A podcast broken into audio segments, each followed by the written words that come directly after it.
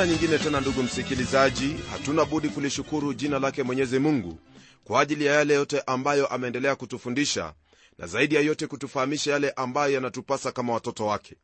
Hakuna jambo ambalo laweza kubariki moyo wa mtu hasa wewe ambaye wamwamini bwana yesu kristo kwa kuyafahamu hayo ambayo yanakupasa kutoka kwa huyo aliyekuokoa. Katika ulimwengu huu najua kwamba siyo jambo rahisi hata kidogo kuelewa kwamba mungu hulalamika kuhusu watu wake huenda waweza kujiuliza itakuwaje kwamba mungu atalalamika kuhusu watu wake? Lakini mungu hulalamika kwa kuwa iwapo wewe kama mtoto wake hautayatii hayo ambayo anakuagiza ni lazima atakuwa na malalamishi juu yako. Hayo ndiyo ambayo tuliyaona kwenye kipindi kilichopita kuhusu taifa hilo la israeli kwamba walifanya mambo ambayo hawakuagizwa licha ya kuwa mungu aliwatoa katika nchi ya utumwa ya misri na kuwafanya wanawiri katika nchi ambayo alikuwa amewaandalia.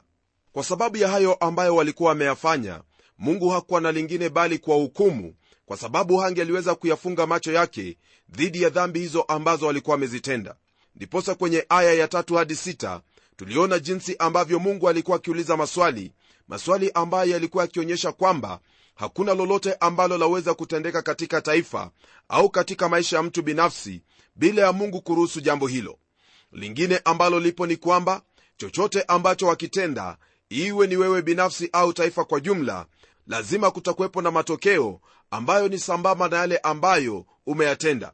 Kwa hilo basi ningelipenda tuendelee kwenye somo letu la leo ambalo lipo kwenye sura ya tatu ya hiki kitabu cha amosi aya ya saba na kugusia sura ya nne aya ya kwanza. Ndugu msikilizaji neno lake bwana latuambia hivi kwenye aya ya saba hakika bwana mungu hatafanya neno lolote bila kuwafunulia watumishi wake manabii siri yake. Kwa mujibu wa haya ambayo neno lake bwana latwambia mungu anatufahamisha kwamba hakuna lolote ambalo iwaweza kulitenda au kuleta hukumu juu ya nchi au mtu awaye yeyote yule bila kwanza kufunulia manabii siri yake na kumpa mtu huyo nafasi ya kutubu au kugeuza nia yake na kuishi kama vile ambavyo ujumbe huo wa onyo umemfikia hili ndilo hasa jambo ambalo limemfanya mungu asituhukumu sisi leo hii maana bado anatupa nafasi na wakati tuweze kuyatubu hayo ambayo ni makosa kuyaacha hayo yaliyo machukizo mbele zake na kufuata hayo ambayo anatuagiza. Ndiposa anasema hapa kwamba hakuna lolote ambalo mungu atafanya kabla ya kumfunulia mtumishi wake. Hebu nikukumbushe tu kwamba kabla ya mungu kuhukumu ulimwengu wakati ule wa nuhu alitangulia kwanza kumfahamisha nuhu lile ambalo litatukia. Na kwa miaka 120 nuhu aliendelea kuhubiri na kuwaambia watu wa kizazi chake kwamba mungu atahukumu ulimwengu. Miaka 120 ndugu msikilizaji siyo siku 120 bali ni muda mrefu tu ambao watu hao walikuwa na nafasi ya kutubu dhambi zao na hivyo mungu kugairi mabaya ambayo alikuwa amenuia kuwatenda pamoja na hili waweza kukumbuka kwamba abrahamu naye alijulishwa lile ambalo litapata sodoma na gomora kwa sababu ya dhambi zao. Mungu alikuwa amewapa watu hawa nafasi ili kwamba wabadili nia zao na kuacha maisha yao ya uovu wayaishi maisha ambayo yanampendeza mungu. Lakini kama vile wale wa kizazi cha nuhu watu wale wa sodoma na gomora hawakutubu dhambi zao bali waliendelea katika udhalimu na mambo ambayo yalikuwa ni machukizo mbele zake mungu. Na hivyo mungu akawahukumu. Hili latuonyesha kwamba mungu hakimbilii kuhukumu yeyote yule. Lazima kwanza kutuma wajumbe wake na onyo kusudi yule anahitajika kuhukumiwa apate onyo inayomfaa. Neno la mungu liendelea kutwambia hivi kwenye aya ya nane. Simba amekwisha kunguruma ni nani asiyeogopa? Bwana mungu amenena na ni nani awezaye ila kutabiri? Manabii ndugu msikilizaji ndiyo walionena neno la mungu huko israeli. Hii ni kutokana na aya hii ambayo tumeisoma maana mungu anaponena hakuna mwingine anayeweza kufanya jingine ila kutabiri hilo ambalo amepewa kunena. Shida iliyoko siku hizi sio kwamba watu hawana neno la mungu bali ni kwamba watu hawataki kulisikia neno la mungu. Onyo hii imetolewa katika neno la mungu neno hili la mungu ambalo lafaa wakati wote siku zote. Fahamu kwamba gazeti ambalo waweza kulinunua leo hii kufikia majira mengine gazeti hilo halitakuwa na maana yoyote ile maana habari hizo zitakuwa zimekwisha. Isitoshe msikilizaji magazeti huwa yanaripoti mambo ambayo tayari yamekwisha kutukia yani mambo ambayo tayari yamekwisha pita. Hakuna gazeti hata moja ulimwenguni ambalo laweza kunena yale ambayo yatatukia siku zijazo. Kwa hivyo neno lake mungu ndilo ambalo wafaa kulitegemea maana la kuambia yale ambayo yametukia na yale ambayo wafaa kuyatenda leo hii na yale ambayo pia yatatukia siku za baadaye. Daima mungu huwafunulia watu wake yale ambayo yatatendeka. Tayari nimekwisha kuelezea habari za nuhu jinsi ambavyo mungu alimfunulia kuhusu hukumu ya mafuriko ambayo itakuwepo juu ya nchi. Na kwa miaka 120 alitumia muda huo kujenga ile safina pamoja na kuonya kizazi chake. Pamoja na hilo hii ikiwa ni pamoja na abrahamu ambaye mungu alimjulisha habari za kuangamizwa kwa sodoma na gomora. Waweza kukumbuka ndugu msikilizaji kwamba mungu pia alimpa yusufu onyo kuhusu ukame ambao utakuwepo juu ya nchi ya misri. Naye eliya alionywa pia kuhusu ukame ambao utakuwepo juu ya nchi ya israeli. Yote haya ndugu msikilizaji ni mambo ambayo mungu aliyafanya na kuwaarifu watu wake kusudi waweze kujiandaa na kufanya lile ambalo walihitajika kufanya kwa wakati huo mkumbuke bwana yesu kristo kwamba alinena na wanafunzi wake akiwaambia kwamba hawaiti tena kuwa wao ni watumwa kwa maana mtumwa hajui atendalo bwana wake. Lakini aliwaita rafiki kwa kuwa yote aliyoyasikia kwa baba mungu aliwaarifu kinaga ubaga. Haya ndiyo ambayo wayapata kwenye kitabu cha yohana sura ya 15 aya hiyo ya 15 ndugu msikilizaji lolote ambalo mungu alinuia kulifanya hilo alihakikisha kwamba amewaonya watu tayari kupitia kwa vinywa vya manabii au watumwa wake. Na hivyo ndivyo ambavyo amosi alivyokuwa akifanya katika kizazi chake licha ya kuwa kulikwepo na wale waliomrukia na kumkemea ili asihubiri au kutabiri yale ambayo mungu alinuia kuyatenda. Hilo ndilo ambalo lipo leo hii ndugu yangu kwamba watu hawapendi kusikia kuhusu yale ambayo mungu atayatenda kwa sababu ya dhambi ambazo wanazifanya. Je wajua kwamba kuna watu ambao hawataki kwenda kwa daktari eti kwa sababu hawataki kuhakikishiwa kuwa wana ugonjwa? Jamii ya mwanadamu ndugu yangu siku zote haitaki kusikia habari ambazo ni mbaya au kuhusu hukumu ijayo. Ukiwahubiria ukweli wao watasema kwamba unawashtua na kwamba unawanyima furaha yao na kwamba wewe ni nabii wa kutangaza mabaya tu lile ambalo leo hii watu wangelipenda kusikia sana ni kuhusu jinsi ya wao kufanikiwa na amani ambayo itakuwepo siku baada ya nyingine. Lakini nasikitika kwamba ndugu msikilizaji hilo si ndilo ambalo mungu anatufundisha wala si ndilo ambalo neno lake bwana latuagiza kuhusu yale ambayo yatakuwepo. Maana neno lake mungu lanena kuwa popote ambapo kuna dhambi ni lazima hukumu ya mungu itatangazwa na kutekelezwa juu ya wote wanaotenda dhambi kwa msingi huo basi fahamu kwamba iwapo dhambi itaendelea kuwepo hapo ulimwenguni ni lazima hukumu ya mungu itakuwepo. Dhambi itakapoondolewa hapo ndipo furaha na amani itakuwepo na ufanisi utakuwepo.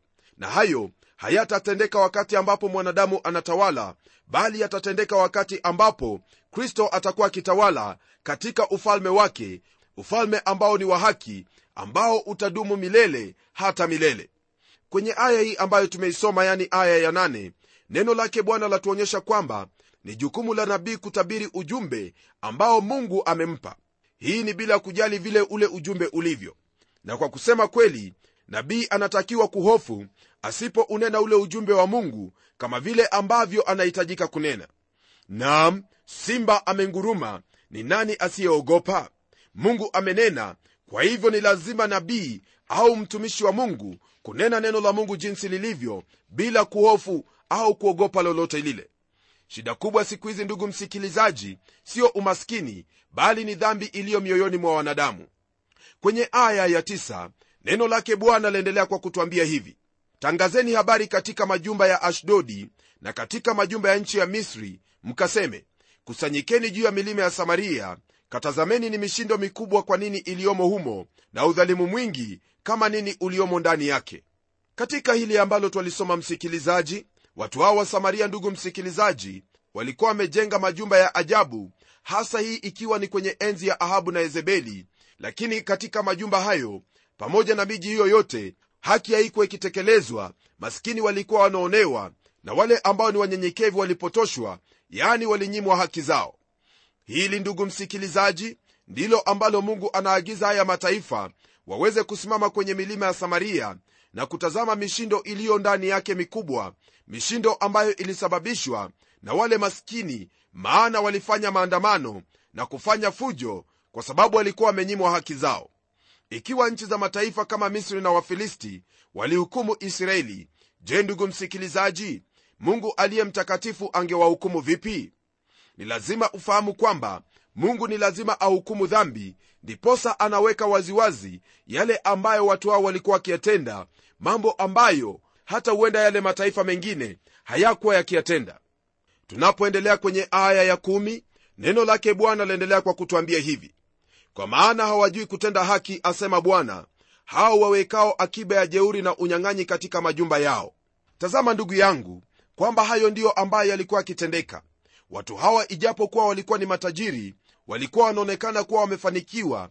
Lile ambalo walikuwa wakitenda walikuwa wakiweka akiba ya kila kitu walichoiba. Na hili siyo jambo ngeni leo hii katika kizazi chetu maana kuna wengi ambao wametajirika sio kwa sababu wamefanya bidii au kwa sababu wametenda haki lakini ni kwa sababu wamewapora maskini na hata kufanya ufisadi katika nchi ndiposa wamekuwa jinsi ambavyo wamekuwa. Na kwa sababu hiyo mungu atawahukumu hebu tutazame kwenye aya ya11 tuone ni nini hicho ambacho neno lake bwana laendelea kutwambia kwa habari za hao watu wa israeli. Neno la mungu lasema hivi basi haya ndiyo asemayo bwana mungu. Atakuwako adui kuizunguka nchi pande zote naye atazishusha chini nguvu zako zikutoke na majumba yako yatatekwa nyara.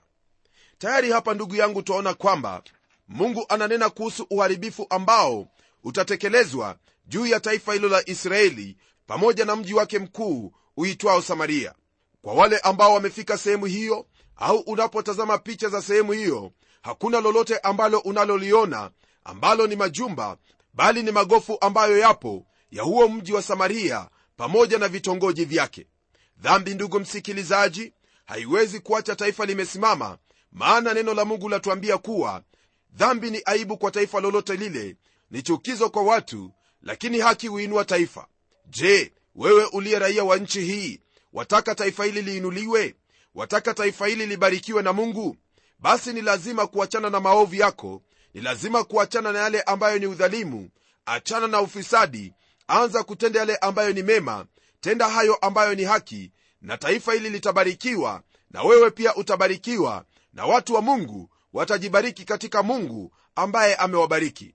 Amani ndugu msikilizaji haitokani na juhudi za wanadamu bali inatokana na wewe kumtii mungu huyo ambaye hufanya nchi kudumu katika amani.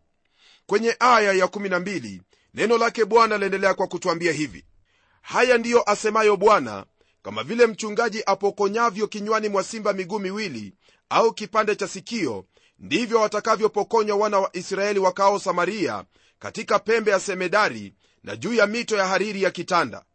Msikilizaji hili ambalo neno lake bwana lanena hapa ni hilo ambalo lilitendeka baada ya hukumu ya mungu kuja juu ya samaria. Wale watu ambao walikuwa wamebakia wanalinganishwa na kipande cha sikio na miguu miwili iliyobaki baada ya simba kumla kondoo. Adhabu ya mungu ndugu msikilizaji ilikuwa kali juu ya samaria kwa sababu walikuwa na nuru itokayo mbinguni ambayo ilifanya jukumu lao kuwa kubwa.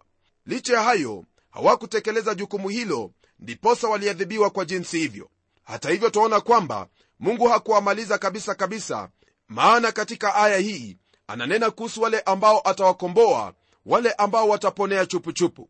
Kisha kwenye aya inayofuatia ya 13 na 14 neno lake bwana liendelea kwa kutwambia hivi. Sikieni mkashuhudu juu ya nyumba ya yakobo asema bwana mungu wa majeshi kwani katika siku zile nitakapompatiliza israeli makosa yake nitazipatiliza pia madhabahu za betheli na pembe za madhabahu zitakatiliwa mbali na kuanguka chini.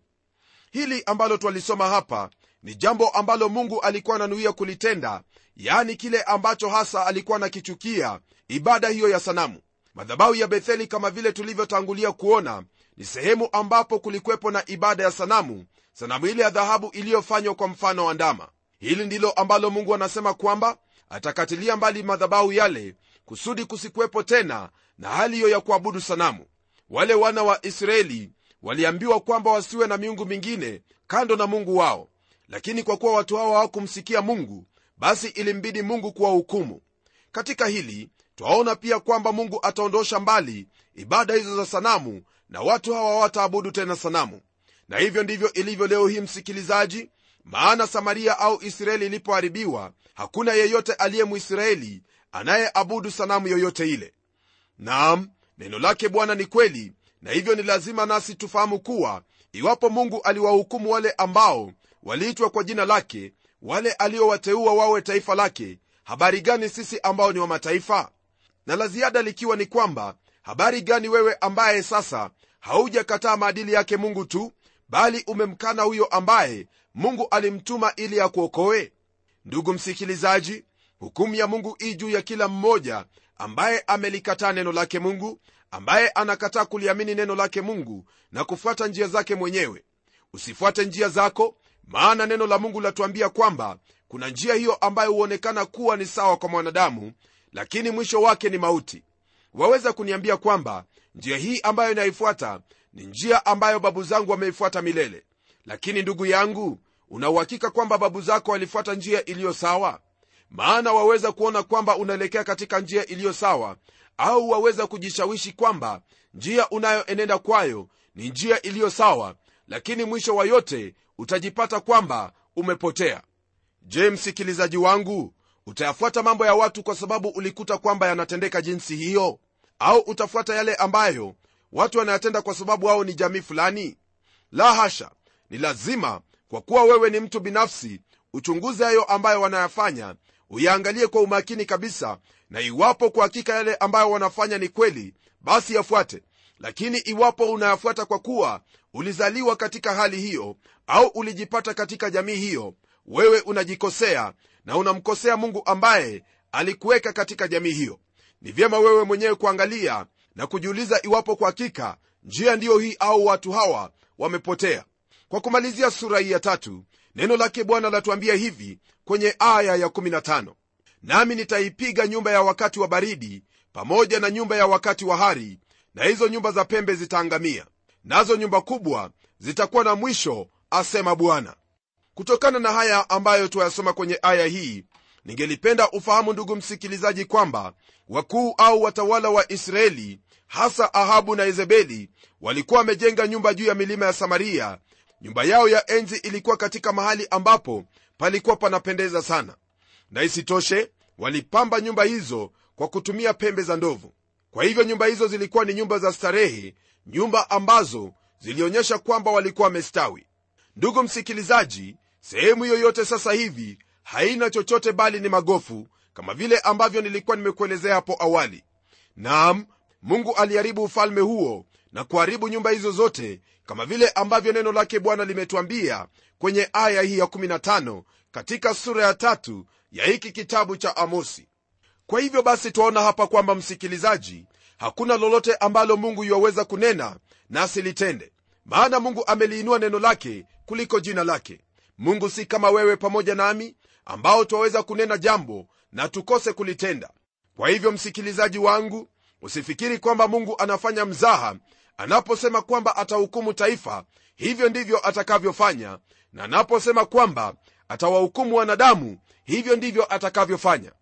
Licha ya kuwa siku zaweza kuonekana kwamba zimekwenda nyingi na mungu inaonekana kana kwamba hafanyi lolote lakini lile ambalo anasubiri ni kwamba amekupa nafasi kusudi utubu dhambi zako uache njia zako mbaya uanze kutenda haki na kufanya lile ambalo amekuamuru hasa wewe wa kizazi hiki kwamba umwamini yesu kristo awe bwana na mwokozi wako ili uwe na msingi wa kusimama mbele zake au kutenda yale ambayo yanakupasa. Fahamu kwamba msikilizaji ni watu wengi ambao wamemwamini bwana yesu kristo na maisha yao yakabadilishwa. Kumekuwepo na wauaji wezi walagai wafisadi watu ambao wametenda mambo maovu tu lakini kwa kuwa walipolisikia neno na wakaamua kumfuata bwana yesu kristo maisha yao yalibadilishwa na sasa wanaishi kwa furaha katika mioyo yao maana hukumu ya mungu haipo tena juu yao. Hukumu ya mungu hii juu ya wale ambao wamekosa kuliamini neno lake bwana. Tunapogeukia sura ya nne kuna haya ambayo ningependa uyafahamu kwamba sura tatu ambazo zafuatia ni sura ambazo zajihusisha hasa na israeli yani zile kabila kumi za ule ufalme wa kaskazini. Katika sura hii ya nne tutakumbushwa jinsi ambavyo mungu aliwahukumu wana wa israeli kwa ajili ya makosa yao na kisha kwenye sura ya tano tutaona jinsi ambavyo mungu ataihukumu israeli kwa sababu ya makosa ambayo watayatenda. Na kisha kwenye sura ya sita tutaona jinsi ambavyo amosi nabii anawahimiza wale walio wa kizazi chake wauache uovu na kumgeukia mungu. Haya tutakayokuwa tukijifunza au kuyaona ni mambo ambayo ni ya moja kwa moja au mambo ambayo yalihitajika kutendeka katika maisha ya kila mmoja.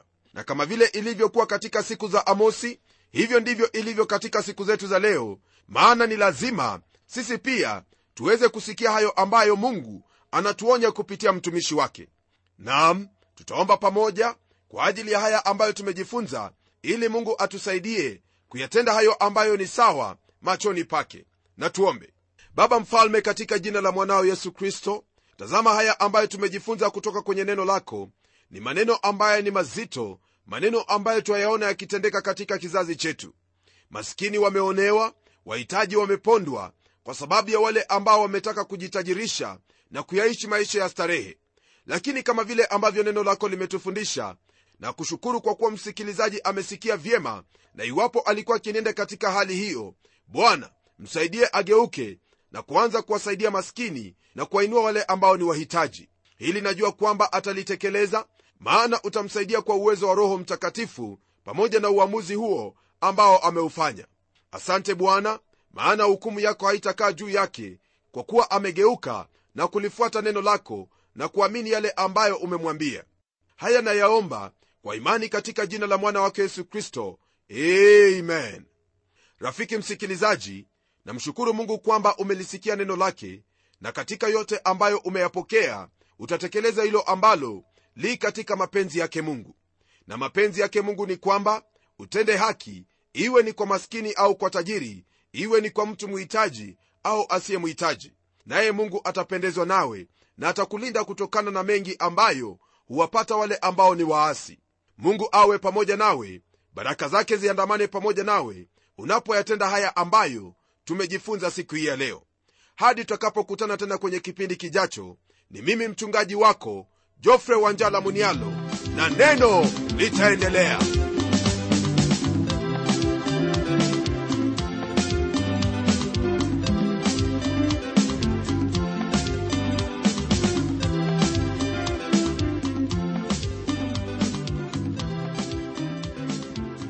ni matumaini yangu ya kwamba umebarikiwa na hilo neno la bwana na ikiwa una swali au pengine ungependa kuinunua kanda ya kipindi hiki ambacho umekisikiza leo hebu tuandikie barua ukitumia anwani ifuatayo.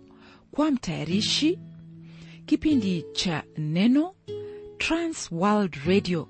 Sanduku la posta ni 21514 nairobi kenya na pengine ungependa tukutumie vijitabu vya kukuinua kiroho hivyo basi utuandikie barua na utueleze hivyo.